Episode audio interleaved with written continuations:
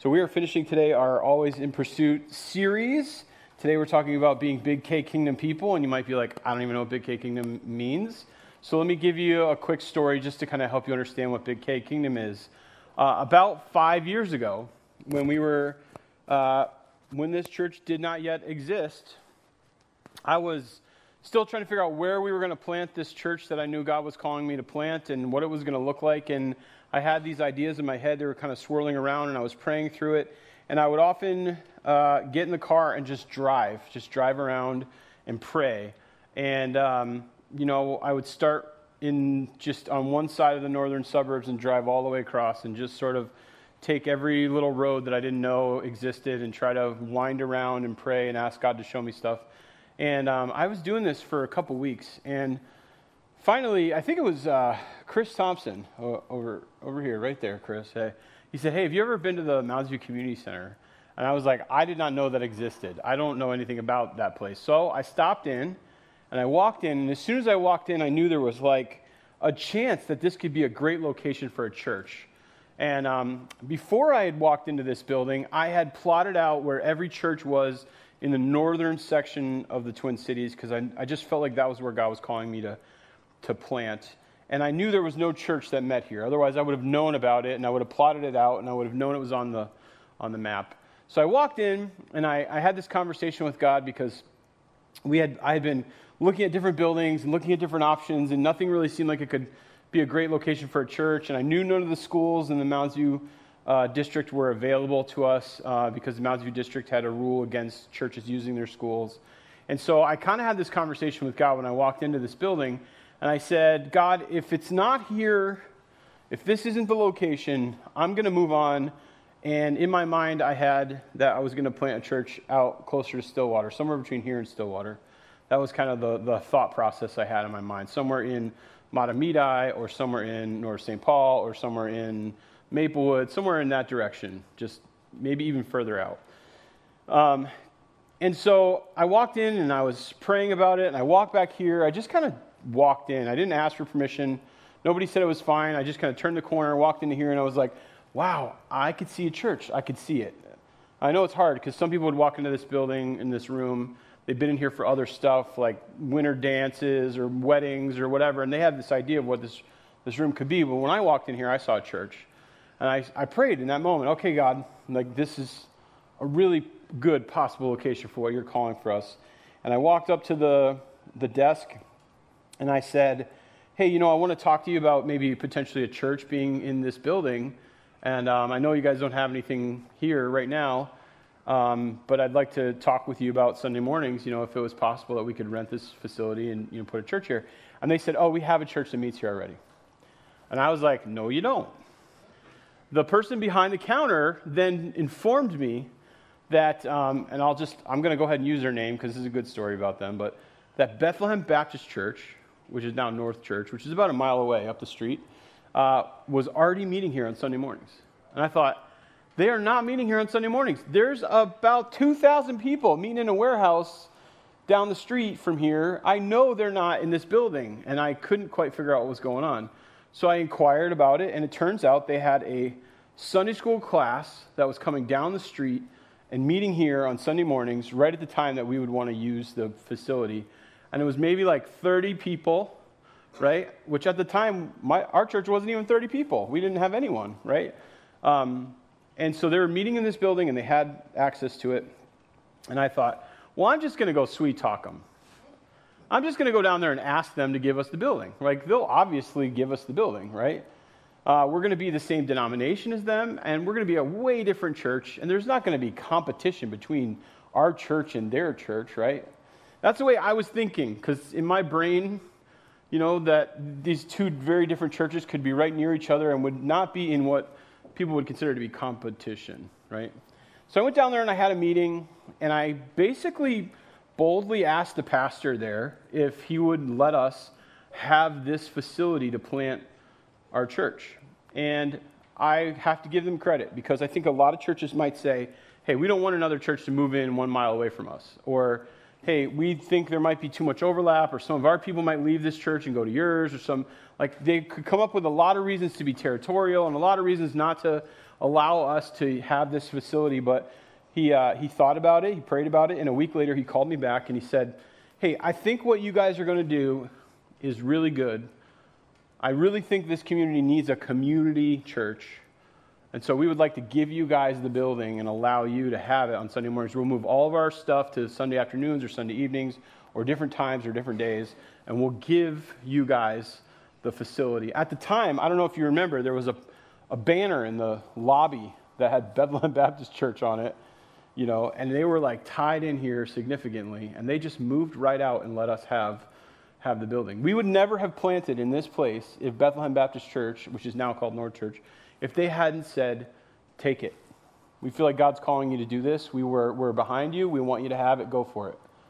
And today we're going to talk about being big K kingdom people. And I want you to understand being a big K kingdom person means that you are for what God is doing and you want to be active where He is active. And you don't care if you get the credit. We don't care as a church if we get all the credit, right, for everything that we do. We are much more interested in making Jesus' name great and his kingdom growing. And there will be things that will draw people into our church, and our church will grow, and things will be great. But we're not focused on building our own kingdom, we're focused on building God's kingdom. I'll tell you a different story. There was a giant church. Uh, this is a story that I know of secondhand from uh, a pastor who was, uh, well, you'll see in just a minute. Um, there was a giant church that was given a church building, right? This church was growing and huge and had lots of locations, and they were uh, like a video venue church, sort of similar to what we have here, like with some of the larger churches where they have video venues and, and then a main campus. And they were given a church, and they went in to do like a renovation of this church. And uh, when they did, they basically, there was a very small Thai congregation that met on Sunday nights in this church. And they went in and they renovated the church, and the first thing they did was toss the Thai church out and say, hey, we cannot share this building with you. Sorry, we have a policy, a very strict policy, that we don't let other churches meet in our building. This church was gigantic. Like, there was like no need for them to do this at all, but they tossed out this Thai church. And uh, I was talking with the pastor, the Thai pastor, um, who's a, a, friend of mine, and he said, uh, Hey, Thai people are one of the least reached groups of people in the entire world. They're in like the top 20% of fewest Christians among Thai people in the world. And he said, you know, the fact that they would toss us out showed that they really didn't know anything about what we were doing and didn't even see what was going on. And in fact, there was another church that then said, hey, you guys can come over and meet at ours.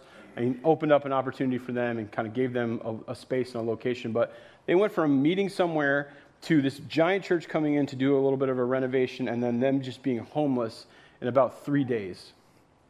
Uh, that would be the opposite of what we're talking about, right? Being Big K Kingdom means that we're paying attention to what God is doing all over the place, and we want to be working alongside the Holy Spirit wherever we see God active. And that was one of the questions that we had when we started this church was where is God active already in the area that we feel like we're called to to plant this church. Now, when we sat down to talk through what it looked like to plant Pursuit, we wanted to really be active within the Mounds View School District community. So that includes many towns. There's about 80,000 people in the Mounds View School District that would have been considered to be part of where we feel like we are called to be. And we're right in the middle of what that district looks like. It, it ranges all the way from, you know, Roseville to the south, all the way up to Spring Lake Park to the north, and east to west, probably from Fridley all the way over to, you know, Shoreview or beyond, right?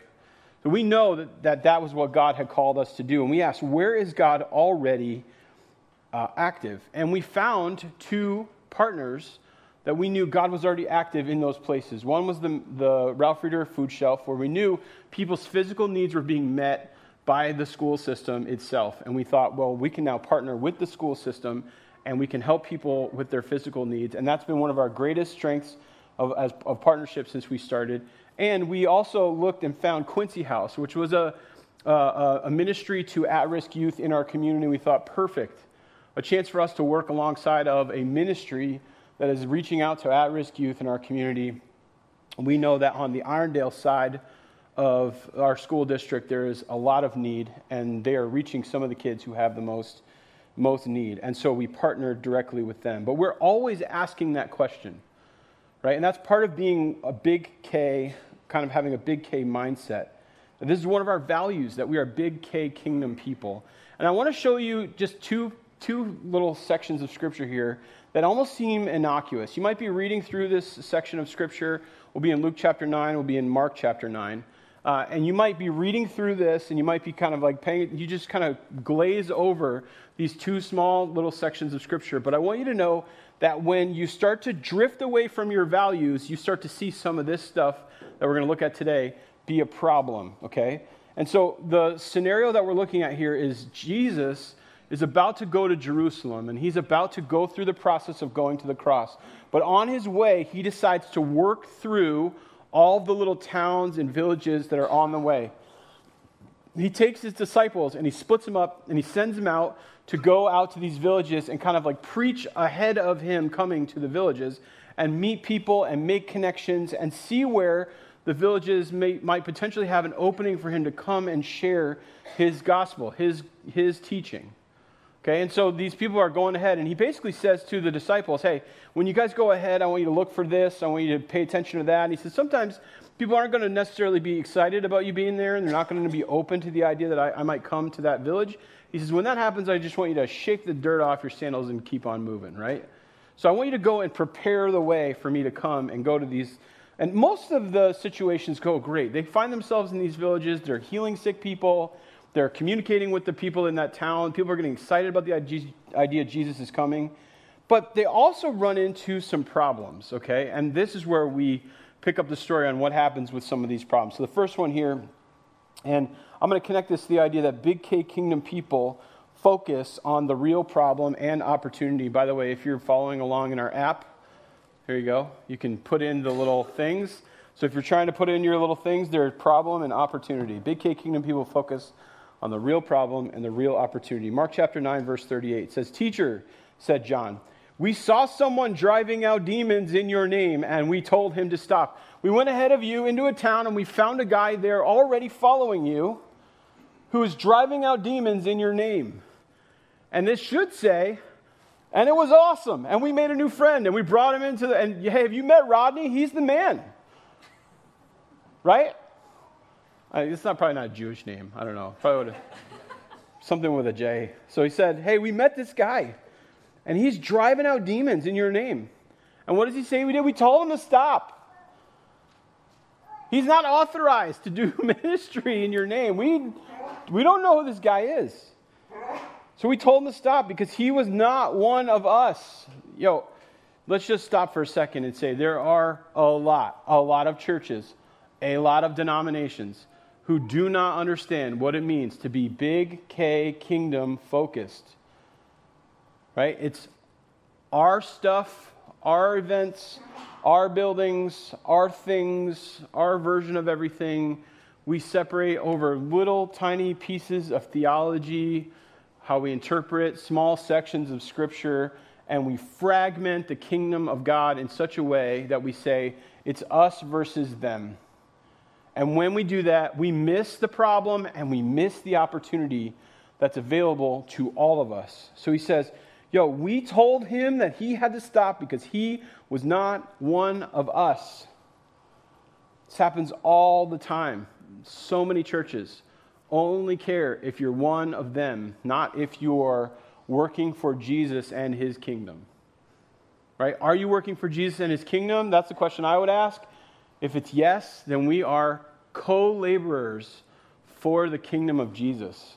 I don't care what denomination you come from. I don't care if we disagree on lots of different pieces of theology. If we agree on the core stuff, the very simple gospel centered part of what it means to be a Christian, then we are co laborers in creating the kingdom of God.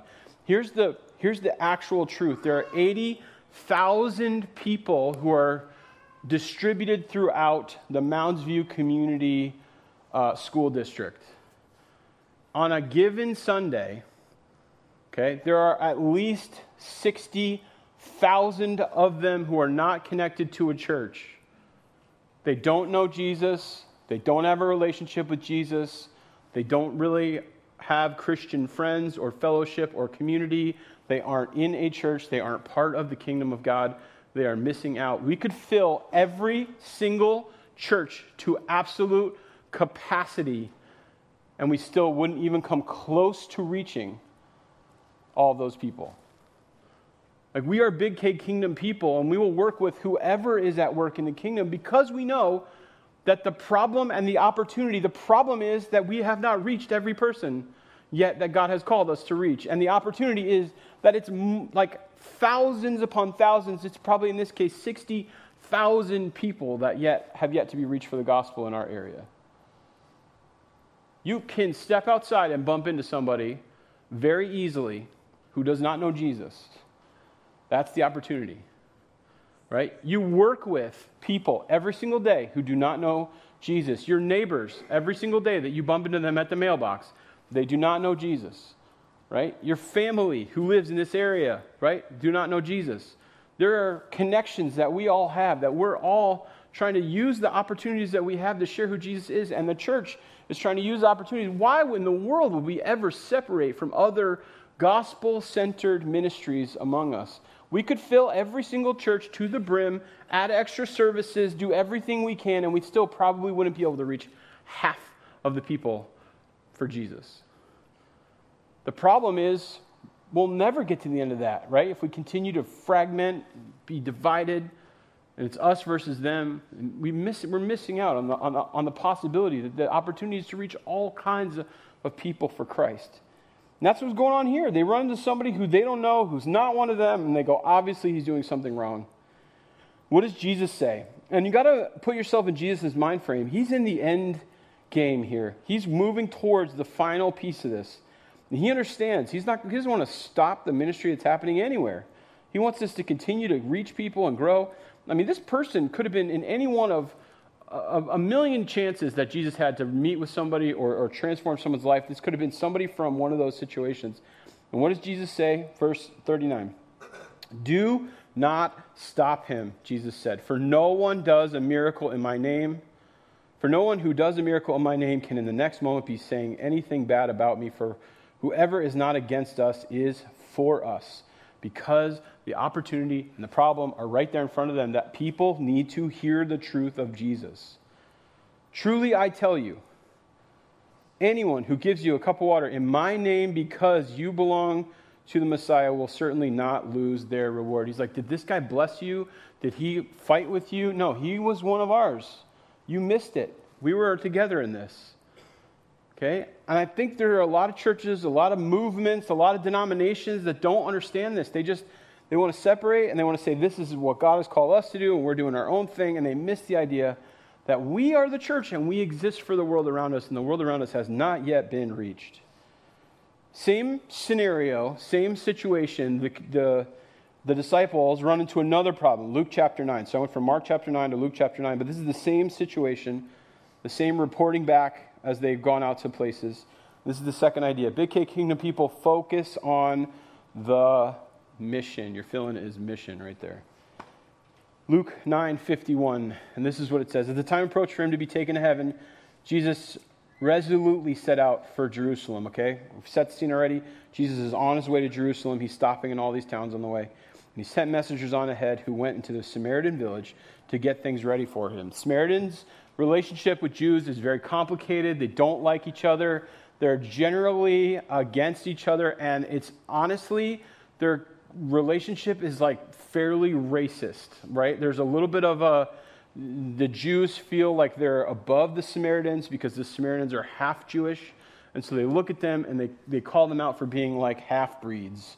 And so this connection between Samaritans and Jews is adversarial. They are enemies, okay? So we're, now we're not talking about people who are doing ministry in the name of Jesus. We're talking about potential enemies, people who you don't like, who really frustrate you, who you your people have kind of like look down on them and they don't like you because of the way that your people have treated them and it goes back and forth and continues to feed itself and it's really difficult. So he said he sent messengers on ahead who went into a Samaritan village to get things ready for him. By the way, Jesus doesn't care that they're Samaritans, they're people that he created and he loves them. Your enemies are people that Jesus created and that he loves. Right? As Christians, we, we got to get beyond this idea that there are enemies, there are people persecuting us. Like, we're called to deal with persecution and to do specific things with and for our enemies. I'll show you in a second. But the people there did not welcome him because he was heading for Jerusalem. The people there were like, hey, we get it. This is the Jewish Messiah. We're Samaritans. We don't like you. We don't want you here. We know they, they know what he did in that one village, that one Samaritan village, but then it was probably talked about through the rest of the area. And people were like, hey, watch out for Jesus when he comes in. He's going to spin some tales. He's going to do some tricks. And then all of a sudden, everyone in town is going to be like, like loving Jews again. So watch out when he comes. Don't, don't get into this. So there's kind of like this, this idea set up against Jesus to begin with, right? So the people didn't welcome him.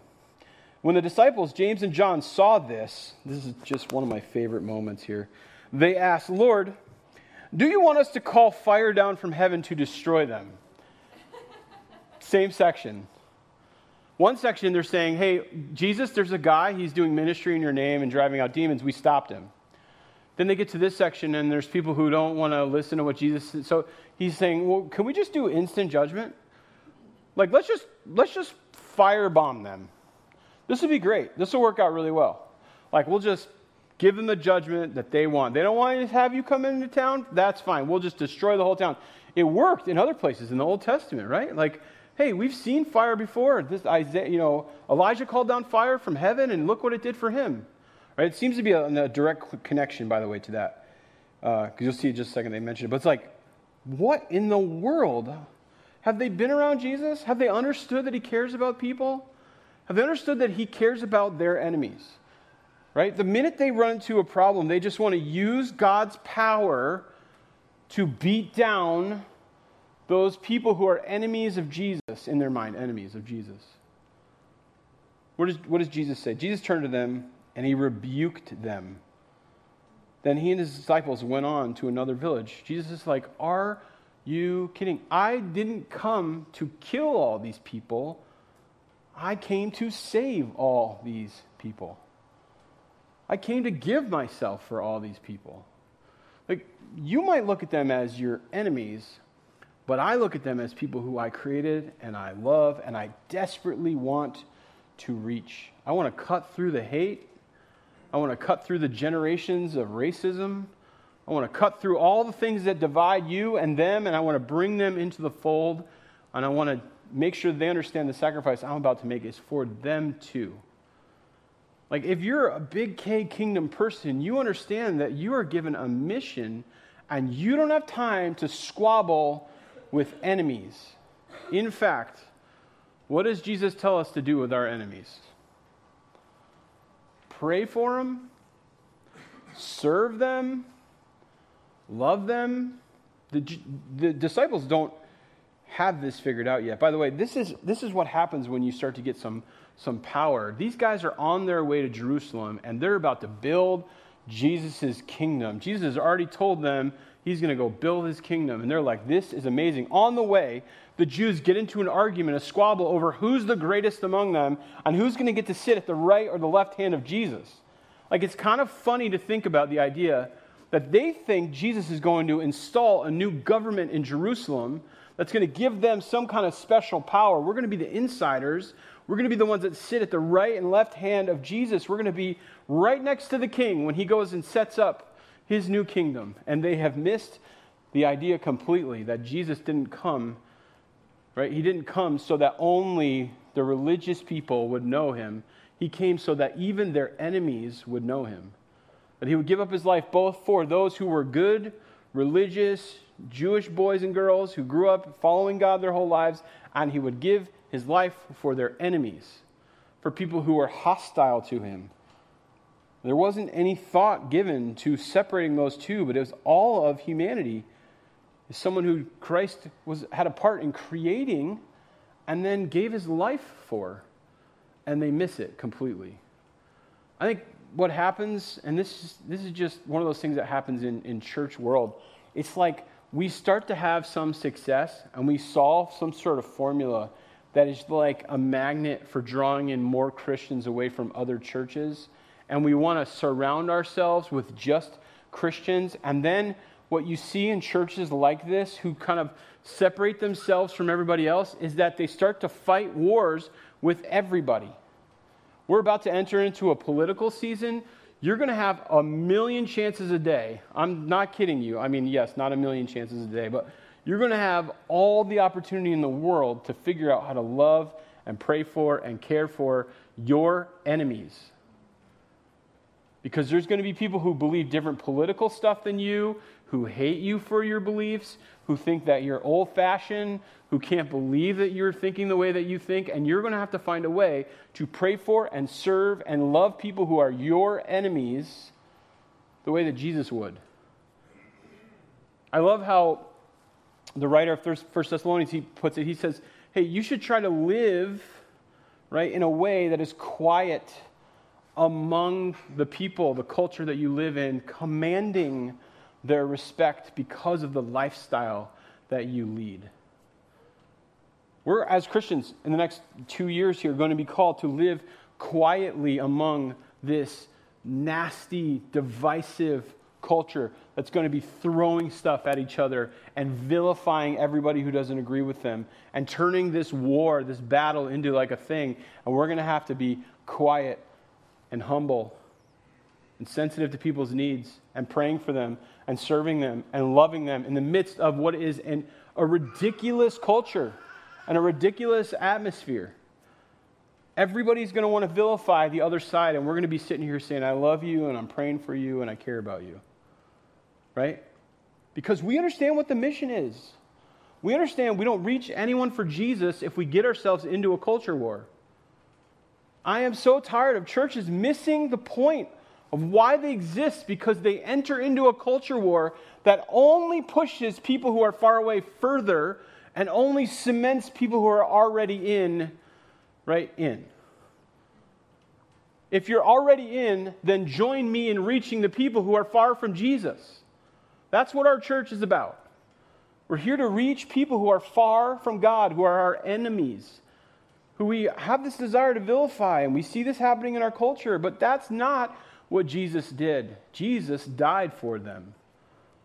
During this section of time where Jesus is you know, showing his disciples what it looks like to do ministry, sending them ahead and getting them to prepare the way, and as he goes into each one of these places, he continues. He has to three times tell them, I'm about to go to Jerusalem and give up my life for people that you are disgusted by, that you want to vilify, that you don't love, that's hard for you to love, that you're having a hard time with. You're all stuck in this culture war that's going on here between the Jews and Samaritans or between the different sections of Jewish culture. And he's like, You guys are missing the point. I'm going to go and give up my life. And at times they fight with him over this idea. Right? At one, one point, Peter stands up and rebukes him for saying that. And then Jesus puts him in his place. Here's, here's what Jesus is about to do. And this is the third idea. Big K Kingdom people are generous. They are generous in every way. Just take a look at what Jesus is willing to give for the people that he loves. And he said, The Son of Man, this is Jesus talking to his disciples, trying to prepare them. The Son of Man must suffer many things and be rejected by the elders, the chief priests, the teachers of the law, and must be killed on the third day and be raised to life. He says to them, I'm going to go and be rejected by everybody important who you think has power, and then I'm going to die and then I'm going to come back three days later. He said to them all, Whoever wants to be my disciple must deny themselves. Deny themselves what? Revenge? Deny themselves revenge? Deny themselves the petty squabbles that they want to have with people? Deny themselves being right, you know, in all these arguments? Deny themselves, you know, their own, their own desires and wants and needs to feel a certain way or win a certain argument? He's like, You're going to have to deny Deny, deny, deny, deny yourself, deny yourself, deny yourself. And you're going to have to take up a cross daily and follow me. I'm going to go and give my life up for these people, and I'm calling you to do the same thing with me. This is what Jesus is calling us to do as a church. This is why we say we're big K kingdom people, because we'll do whatever it takes from a generosity perspective, because we can't be more generous than Jesus going to a cross? I can give everything I can possibly give, and I won't give my life for my enemies. I won't do that, right? Jesus is the one who did that.